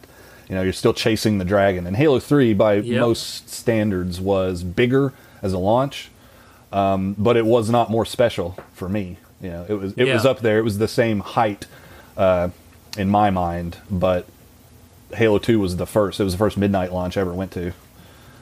You know, I'm I'm okay to chase that dragon because it's still fun sure, to chase still it. fun. You know, it's I great. played a lot of good, it. fun games that aren't as good as Halo 2, and they're still fun. yeah, ab- absolutely. What's what's a what's a soundtrack or a, a, song that reminds you of Halo 2? Oh yeah, definitely anything from Incubus's first couple albums because they were on they had the yep. one song in the game they had four tracks total in the soundtrack and i listened to that soundtrack a lot and my fiance at the time she was really into incubus and played their music so i was just like kind of surrounded by incubus a lot when i was playing halo 2 early on that's awesome yeah i i, I just I, I i always think of like I had a little Incubus phase too, but I pretty much think of "Pardon Me." It's like the most overplayed song by them. Yeah, that song's annoying. Yeah, but uh, that's. I'm glad you said that, Corey, because I'm not going to add it to the end of the episode now. That you said it was annoying. Imagine Corey listening to this episode, and then it ends like you know, keep it sacred. So pardon me. like, oh, you son of a bitch. Yeah, that one was a little uh, bit overplayed. I like their older stuff. That's a little harder, a little more wacky sounding wasn't yeah, I would say like the older stuff was more funky. Mm-hmm. That, science yeah. is definitely more distorted. I like science. Yeah, I do. I like that. That actually would be probably my favorite album by them. Um, but yeah, uh, you want to say something, Halo guy? Looks like you're. Yeah, I, I was just thinking. You know, we're four different dudes, four different backgrounds, four different ages. Um, when you talked about what was one song that took you back, we all had, you know, s- sort of similar genres, but all different songs and you know different character favorite characters different favorite you know levels and multiplayer levels and it's just really cool you know to kind of like we all love this one thing you know and just to be able to have all these different experiences with the same thing um, yeah. for years um, it's just a really cool experience and it's really fun discussing it and you know and it, it's a lesson to be learned in halo that what I enjoy or what you might enjoy isn't right or wrong or the best thing to be enjoyed. It's just meant to be enjoyed. And yep. enjoy it the way you enjoy it. Um, don't let other people try to discourage you, especially with like modern Halo takes. They're kind of lame and and outdated and kind of like, you know what?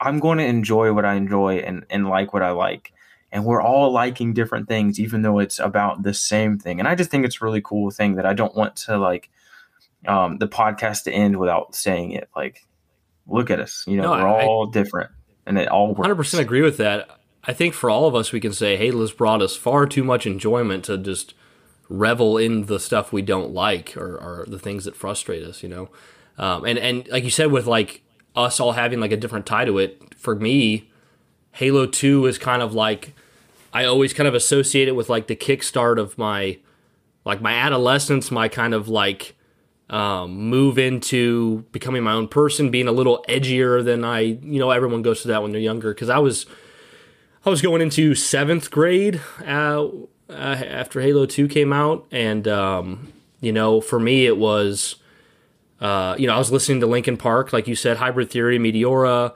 playing Halo 2, which is like this mature rated game. Like Halo 2 to me seemed like an edgy game. I don't see that that way at all now, but it felt like an edgy game. Um, I had just, for me, it was really interesting because my parents had freaked out. I'm going to tell a couple like silly stories. Uh, my parents had freaked out when I when I got out of elementary school. They had heard that the middle school, the public middle school, kids were having sex and doing drugs and they were terrified, so they sent me to a private school for sixth grade. And I did not want to go. The school year started like almost a month before the public school summer system, so I had to go to school for like three weeks. It was, and, and it was, I didn't, you know, yeah, it's, Corey's like, he's got it muted, but he's like, no, God, no. He's like, big uh, thumbs down, no. so they sent me to private school, and, but it was as I was getting done with private school, that I got into Halo 2. Um, I'd already been listening to Linkin Park for a couple years, but I got into Halo 2. Then they sent me back. They well, the funny thing is the uh, the private school like pseudo closed after my year there, so they sent me back to public school. And so I was back at the public school for seventh grade, and I kind of just had like this like softer experience at private school, and then I'm thrust back into the public school. There's Halo 2. There's this music I'm listening to, and all the kids nickname me private school because you came from a private school. So my my actually my uh when I started when me and Josh started Sacred Icon, my gamer tag was still private school that I created in seventh grade. I changed it right after we started Sacred Icon to Brian's Bane. Um, but that was my nickname. Everybody like, oh, private school is, you know. Then people be like, you know what this is? They'd say something really inappropriate, and I'd be like, no, and they'd be like laughing, and I was that kid. Um, and uh, I remember too, like this is the last funny story I'll tell. Uh, obviously, for my like what soundtrack brings me back, it's it's Linkin Park. Um, but this is like kind of inappropriate, but it's so stupid and so cringy. It's funny. I went to a sleepover, and I'm like 11 or 12 or whatever, and we're doing Truth or Dare and one of the truth or dares, I chose dare, and somebody dared me to hump the wall 20 times. and I actually, as a sheltered child at uh, like 11, 12 years old, I didn't, I didn't know what humping was. Like, I knew it was like thrusting your body, but I didn't know that it was like literally sex. So I just went over to the wall and just pumped it 20 times and everyone was laughing hysterically and like this is me like exploring my adolescence just out of private school halo 2 linkin park and uh, i remember going home and like bragging to my mom that i humped the wall 20 times and my mom was like you did what and then she sat me down and had a conversation i'm like oh there's nothing wrong with it everyone thought it was funny i'm like oh i bet they did you know and it was just it was just ridiculous. It was it was so stupid. I was that embarrassed. hilarious. Yeah, Private so that was. Well, I can't let you yeah. tell the story of your old gamer tag without briefly mentioning mine because I changed uh, I changed mine to Blaster within the last few years. Before that, it was Poo Bone, which I got in college. One word, Poo Bone, because um, I was a match as a bone marrow donor. So I gave a bone marrow, uh, had it extracted uh, as a donation to someone who needed it, and they take it from, with a big, huge needle from your hip so they extract oh. this from your pelvis, and um, I guess right after the people in my class, it was a it was an art class, art history. They were like, "How do they take it out?" And I was telling them, they're like, "So you've got a hole in your bone. What if you get poo in it?" And then everyone after that called me Poo Bone. So, but Nicknames I had to change that were it. created from like not necessarily a cool place. Yeah, it's not necessarily cool at all. Uh, so I changed that because on Xbox Live, uh, people just started reporting me for a vulgar name. I was like, well, all right, I got to get away from this. Oh yeah, the thing for me always like somebody would come into like the you know there's like that low quality Xbox Live chat and somebody would be like, "Oh, what you you, you think privates are cool? Private school is that what it is? Private like school? privates?" And I'd be like, "I've heard that one a thousand times. Great, you know." So I, I, wanted to I wanted to change it for years, but every name I wanted was taken. Obviously, if you're if it's 2017, you know yeah. every gamer tag known to man. Somehow Brian's Bane with no symbols or numbers was not taken, yeah. and I just claimed that shit everywhere. So it was great. For years and years, I would when I would enter a game of Halo, you'd hear teammates poo bone. poo bone. At the start of the match, just about every single time, somebody be like, poo bone. It's crazy how those behaviors were so like tribalistic, right? Because if you're a woman, it's just immediately it was like, oh, you know, how big are your boobs? Or like it's yeah. horrible mistreatment of women. You know, turn the camera on. You know, turn the camera on. You don't sound hot at all. It's horrible. I know, toxic behavior. Horrible. I had, uh, I had Microsoft you, you, you gotta, change mine. Like really, what was it? Was I am testing ops because of my my cancer thing. Um, oh, wow. and then, uh, so like I'm, I'm, playing Rocket League one time with my brothers, and they're like, "This this dude that's scoring is like Swift Joey." I'm like, "Who the fuck is Swift Joey?" And I realize it's me. Microsoft went in and changed my username, and they wouldn't give it back. Swift Joey. I was like, "What is this?" What the? They don't even give you a choice. No. That's actually really funny because it, that brought me back to a Halo CE moment. Or do you guys remember when they would give you the random names like Rambo or whatever it was when you picked your character in Halo CE? Yeah. Those were fun times too. yeah. My dog's name is Joey. He's pretty swift. swift Joey. That's funny. That's funny. I always hate like the 360 recommend you a name. It's like, you know, I don't even know, like Purple Ocelot 98 or something. It's like, what? Yeah, what's that one weird. game where you play? It's like put an adverb here, put an adjective here. Oh, Mad Libs. yeah, yeah. That's what that was. What um, how they used to pick names for your old uh, usernames back in the day. It felt like it was like they would just be like, all right, give them a, an adverb and a noun, color and an animal, or an adjective and a noun, and we'll some numbers. Purple ocelot. Absolutely. Yep, that works. Absolutely. Swift. Yeah, I think. Um, I think to wrap up, uh, for me, I think my favorite mission in the game is Outskirts because I just replayed it so many times. That was that was the game that really. I, I mean, Outskirts is the moment that I went. This is the best game I've ever played. Not not having played Halo One, um, and then favorite multiplayer map. It kind of changes a bit. Like I have memories. Like I, I want to shout out Coag for you know Big Team Battle. I want to shout out Lockout for so many great you know multiplayer matches there. I think the two maps that just like kind of going back to what Halo guy said about like oh you know not caring about map symmetry or like how pro enabled it is. I just really gravitated towards Turf and Terminal from the multiplayer map pack. Terminal because of the train because I just thought you know this is awesome if I can get someone to get hit by the train or or whatever like it's just neat. And then Turf I just thought Turf was just so much fun. Like I always wanted to play that map. It was badass. You had like the the scarab that had fallen down you know, like the little like kind of bunker area, a couple bunker areas. You had the warthog sitting there, and I always loved like turf was a level where you could just be like, there's no one around, and then you turn a corner and there's a dude right in your face. Mm-hmm. Um, so those were, I go with turf, I guess. Those Full map pack levels are really special because you had the campaign and this full drop of all these levels, you know, all the uh, multiplayer maps, and then when you got a small set of multiplayer maps. It's like that's all everyone wanted to play, and you got very yep. intimately familiar with just those. Sanctuary, I was a huge fan of because of all the greenery and stuff. Sorry, go yeah. ahead. Oh, Sanctuary! So, oh my gosh, I forgot about Sanctuary. Yeah, I love Sanctuary. So good. Actually, I might switch it to Sanctuary. I mean, that's every every game that has a version of Sanctuary. If we're doing LAN parties, we're playing Sanctuary. Um, I loved the Halo Two anniversary one. Also, we did. I think we did does, is there Ricochet in Halo 2 Anniversary? I think there is. I think so. I don't know. I think we did Ricochet on Halo 2 Anniversary Sanctuary and just like trying to toss the ball and pass it back and forth and shoot the waterfall and yeah, awesome, awesome. Those maps are great because you're like you said, like Relic was there and um, was there a bad map in the multiplayer map pack? I'm trying to think if there was. I remember. Uh, I forget the name of it. It was the swamp level that was Warlock or no, not Warlock. Um, pretty shit. Pretty, what is that one called? Yeah, it was pretty murky. Um, dang it. Halo guys looking it up. Warlock was another good one though. It was very small, but I want to say Gemini. That's not right. I don't think it's Gemini. Backwash. Backwash. Backwash. Yeah. That sounds I, like that one, one of our old great. gamer tags. yeah. It does. Backwash 67. No, I'll be honest yeah. with you. Uh, I never played the map packs when they initially released. That was not. Didn't have online. Then you wouldn't have had access to them. You'd have to go find that separate disc, right? Yeah, when I say multiplayer, Halo Two was a can was a was a campaign game for me. It was. I didn't so get back didn't into online. The, uh, you didn't see another day at the beach back when it was happening. Oh, yeah. I have no idea what you're talking about. To be honest with you, yeah, the that, ODST cutscene. Yeah, the ODSTs crashed on the beach in Halo Two. Oh, you know, I did not see that until like literally a year ago, and I could not wow. figure out where it came from.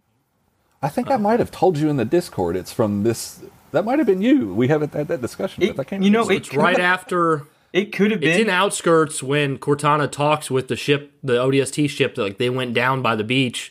That scene fits in right there. They had it on the Halo Two multiplayer map pack disc, and then they actually had Blur redo it and put it on the Halo channel. You know, after we finish this podcast, I'm going to go back and watch it because I only I, I my memory with it is so vague. I, I want to say it was like a year or so ago, but like, and maybe it was was you that that told it to me. But I was just like, where is this coming from, and how have I never seen this yeah. in the years of me being a Halo fan? Well, makes um, sense. Why? But I never had the map pack stuff. Yeah, I never, mm-hmm. I never experienced that part of Halo Two um, which is crazy. It's that yeah. pelican in the opening cutscene yeah. when the yeah. scarab comes out, shoots the one pelican down, it follows okay, them so, into the hotel. When I saw it, I did not know that was the context of it, and because initially when I saw it, I was like, "Is this a scene from Halo Three ODST that I'm missing?" That was my initial thought. Oh yeah. Well, because um, it looks too good to be from Halo 2. If you saw the blur, to be from Halo 2. Yeah. But if yeah. Blur did those cutscenes, which yesterday, actually, funny enough, with the Halo Infinite Season 3 trailer, there was a big discussion or argument yesterday. Hey, great uh, analysis Blur did that, it. by the way. What's up? If you haven't seen it, everyone go watch Halo Guy's analysis of that season three trailer. Oh, I appreciate it. Thanks. It's uh, it's um, very good. Yeah. Facts. Th- there was anyway. There's big discussion yesterday on if Blur created those cutscenes because they look so good. Um, the season three trailer. Um, I thought it looked really good anyway. But yeah, I'm gonna go back and watch that another day on the beach after this because I when I saw, I did not know the context of it, and I'm really intrigued. So this podcast has worked out for me. Thank you guys. Sweet, sweet guys. I'm gonna I want to let you each have like a, a final uh, shout out or sentence or whatever, and then pass it back to me, and I'll get us out of here. Uh, Colin, Halo 2, what's your thoughts? Uh, great game. Um, one of the things I forgot to mention before that I really enjoyed was the animations of the brute charge. It, like uh, whenever I played it with Corey, we were talking about it, like just gave me Congo vibes. Like watching that movie back, the Michael Crichton movie, where they're charging you. I'm like, oh no, the silverback's oh, coming! Man. And then, uh, and you know, like we were yelling Congo, know, Congo mode. when you don't know one that's coming, you don't know one's coming at you, but you suddenly just heard the hear the like, you know, and you're like, oh shit, where is he? And then you get hit, and you're like, hell's gone, you're dead. Like, damn it. you never go full Congo. Cool. He thinks I'm never go full Congo. That's great. Uh, Halo guy, Halo Two. Final thoughts. Final thoughts. Halo Two. So, um, I man, I feel like I said everything I wanted to say. I just I really enjoyed the game for what it was, and I've only continued to enjoy it more um, as I've played it through the years. Uh, I I remember Halo CE and I didn't really know how game development worked, but I was like, okay, when's the sequel coming out? Because I just assumed there would be one, and so I was just really excited for it to come out, and it finally did, and I enjoyed it, um, and I played it a lot, a lot, uh, and it's and it's grown on me over the years. And and Arbiter, if you're out there listening, I love you now. I wasn't a fan initially, but but you're you're uh, word so easy. Yeah. Oh, oh, I'll end it on that one. There we go. Corey, Halo 2. oh, lose my voice. Halo 2. Yeah, uh, Halo 2. It's what is there really to say? It's a classic for a reason. It's a great game. It pioneered so much. For me personally, it helped me grow a lot, taught me a lot about expectations for things you have no control over. Um, and at the end of the day, you know, you look at us all sitting here talking about it, it's made the world smaller for a lot of people and that's yeah. a wonderful thing. Not a lot of games have the ability to do that, to, to forge communities, especially decades after they come out. And um, it's one of the few games that, for me, you know, it helped evolve me. I evolved with Halo 2, and there's not a lot of games I can say that about. And there's probably never going to be another game that I evolve with again. So, in that regard, it will live on for me forever. Well said. Yeah, Halo 2 is a extremely I mean, obviously for me it's my favorite game of all time. It was my uh, Star Wars 1977 moment, like where I played something that just transcended everything I'd done before. Uh, just completely changed my trajectory of, of what I was interested in, what I wanted to talk about, what I wanted to do. Um, still my favorite game to this day. Uh, it's made me. I mean, it's the reason. Only reason we are doing a podcast is because of it. Um, made me go all in Xbox fanboy for over a decade. Um, that was my place to play. Like it didn't matter if another system had eight great games. Halo, in general, was just one game that was better than all of them. Um, you know, I went back and played Halo CE right after Halo Two. I thought it was just about as good, and I would say nowadays, if I'm trying to be critical, I would say Halo CE is probably a little bit better. Uh, but Halo Two is my favorite. Um, it it just it kicked off everything for me. And uh, the game has only, you know, the, the, anniversary treatment was amazing, but I still love playing the original graphics as well. Um, it's a story that manages to keep me thinking and keep me wondering, even though I have all the answers from the, the future games. It's just like such a moment in time when I play it. Um, yeah, I love Halo 2. I, I, thank you guys so much for coming on here and uh, talking about Halo 2 with me uh, and and the in 2004 just a it's a big turning point for for me being being so young. I know we're all in different places, but uh, you look back on those memories, and it doesn't matter if they were. Well, I, can't speak for everyone, but you know, a lot of times it doesn't matter if they were good, bad, stupid, silly. You're nostalgic for them, and they make you warm and fuzzy in some way. So, um, but yeah, guys, if you want to uh, follow us on Twitter, we are at Sacred Icon Pod. I am at Brian's Bane. Josh, who's not here right now, he is at Jedi Knight Joshy. Um, Halo guy, yours is at Halo guy. Oh, you're muted. You're muted. I'm sorry. Uh, sorry, I forgot. At, no, I'm uh, on Twitter, so I'm at Halo guy YouTube. If anybody wants to and see then, my Halo takes. And then yeah, and then YouTube. What's your YouTube channel? Is it just, uh, just at yeah, just at Halo guy. Cool, Corey. Are you? I, I always lose track, man. I'm sorry. Are you on Twitter right now? nah. Okay. Okay. If Sometimes am, you, you won't know it. okay. All right. Is there anywhere you want to shout out, Corey, or nah? You good for now? Nah, nah. Shine the light on on Halo Guy and Sacred Icon, and also yeah, on Colin's um, videos. Appreciate that. Appreciate that, Corey. Uh, Diente, uh, Colin, do you want to shout out your handle if anyone wants to follow you over there? I mean, I if you want, that's just Diente de Hombre. But uh, it, like I, like Corey said, shine a lot on you guys. I mean, you're the real creators. So, well, that's that's very kind shout out from you guys. But uh, I mean, Diente and Corey are amazing dudes that you're not gonna you're not gonna regret. They truly are following them. They yeah. truly are amazing dudes. You could see some clips of us in uh, co-op on Colin's channel. yeah, these, not these really, are, not really just, creating much, but definitely making some funny memories for us. these are just good guys that you want you want to have in your in your gaming circle, and it's so funny. Like, hopefully, you take this as a compliment, Corey. Like Diente, he just showed up and he was just nice and warm and and and, and welcoming, and and you know you love him and I loved Corey right off the bat, but I was like, this dude has some strong ass opinions. If you go back to the first episode that we ever mentioned Corey, we're like, yeah, he, yeah, man, he's got some things to say about this. Or like, it was that one, that one episode. I have no idea what episode it was. I was like, everyone send in a, a voice clip, but don't be mean at all. And then Corey sends in one. He was he's you just trashed something. I don't know. It was like Halo Five or something. and we were just laughing hysterically. But like you know, Corey is such a good guy, and it's part of his personality, and it's just made it's just uh, it's made Corey who he is, and, and it's it's just great. I mean, we've had I don't actually I haven't done a count, but Corey, you may be the one who's on the podcast the most if you don't count Haruspis. Uh, a lot of episodes. Hmm. Um, cool. So uh, great guys. Make sure you follow them, um, guys. If you're interested in uh, giving monetarily, you can go to Patreon.com/slash Sacred Icon. Uh, you can come to our Discord. There's a link uh, at the top of our Twitter page. Everyone is welcome. Please join we have such a good time. I think anybody who's in the Discord will say, hey, it's just a cool place to hang out and just go through life together, play Halo, play other games, talk about other things. We even got a sports ball channel in there. I mentioned in the last episode. You know, to my against my my will, there's a. I want to talk smack about channel. Tom Brady. So yeah, there you go. That's that's there for you. But guys, thank you so much for listening to another episode of the Sacred Icon podcast. And as always, keep it sacred. Gentlemen, we're lucky to have you back. The Navy has lost one of its best. Slip space ruptures directly off our battle cluster. Master Chief, defend this station. Cortana, what exactly am I looking at? That is another Halo. So this is what my father found. The Prophet of Regret is planning to activate Halo. Are you sure? Get tactical, Marines!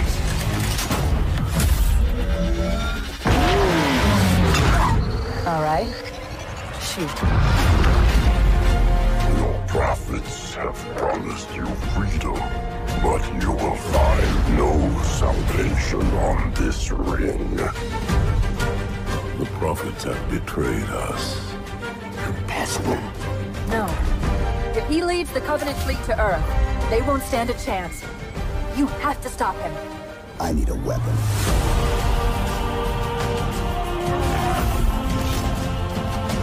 We're going in.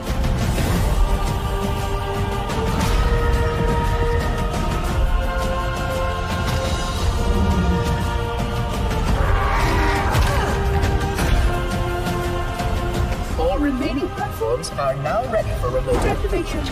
From here? Ma'am, without a destination solution. We are not losing that ship.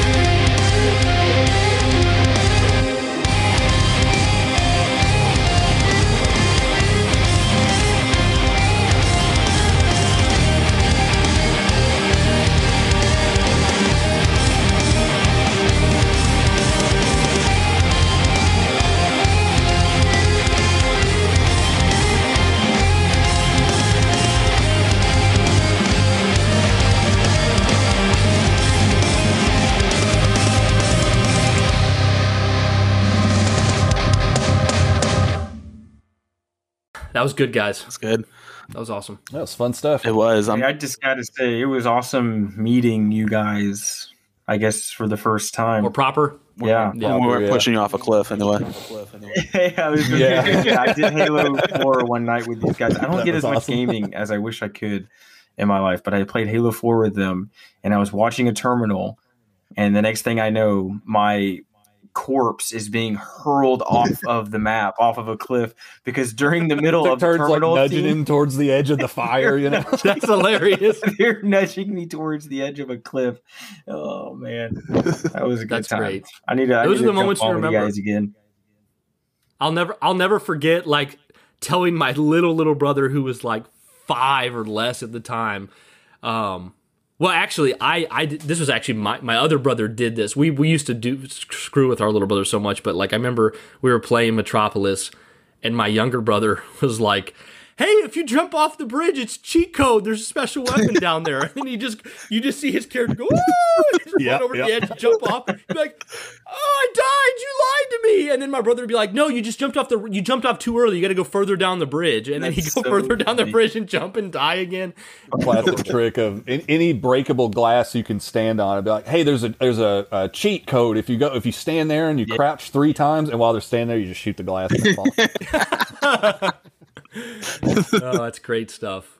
it's funny that you say that because it's like I I always see these like memes about things like that, and it's like, man, even before the internet, we were all living the same life. Like without having yeah. to share what we were doing, we were all doing the same things. Yeah, I was shooting glass out from right. other people. We were all looking for the tripod or the uh, the Triforce in Ocarina and the uh, the, the James sword. Bond all bonds oh. cheat and GoldenEye and shit yep. like that. You know, yeah. it's crazy how like memes memes kind of just summarize like you grow up thinking that all these weird or stupid thoughts in your head are just you no, we're realize, all nope. Everyone had them. yeah, and in the we're exact same way. A lot more alike than we give ourselves credit for.